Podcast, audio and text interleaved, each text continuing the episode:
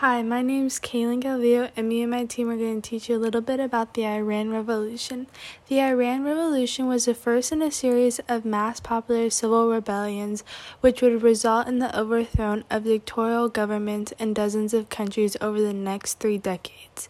Unlike most of the other upsprings that would topple dictators in Latin America, Eastern Europe, and parts of Asia and Africa, the result of Iran's struggle was not the establishment of liberal democracy, but of a new form of authorization.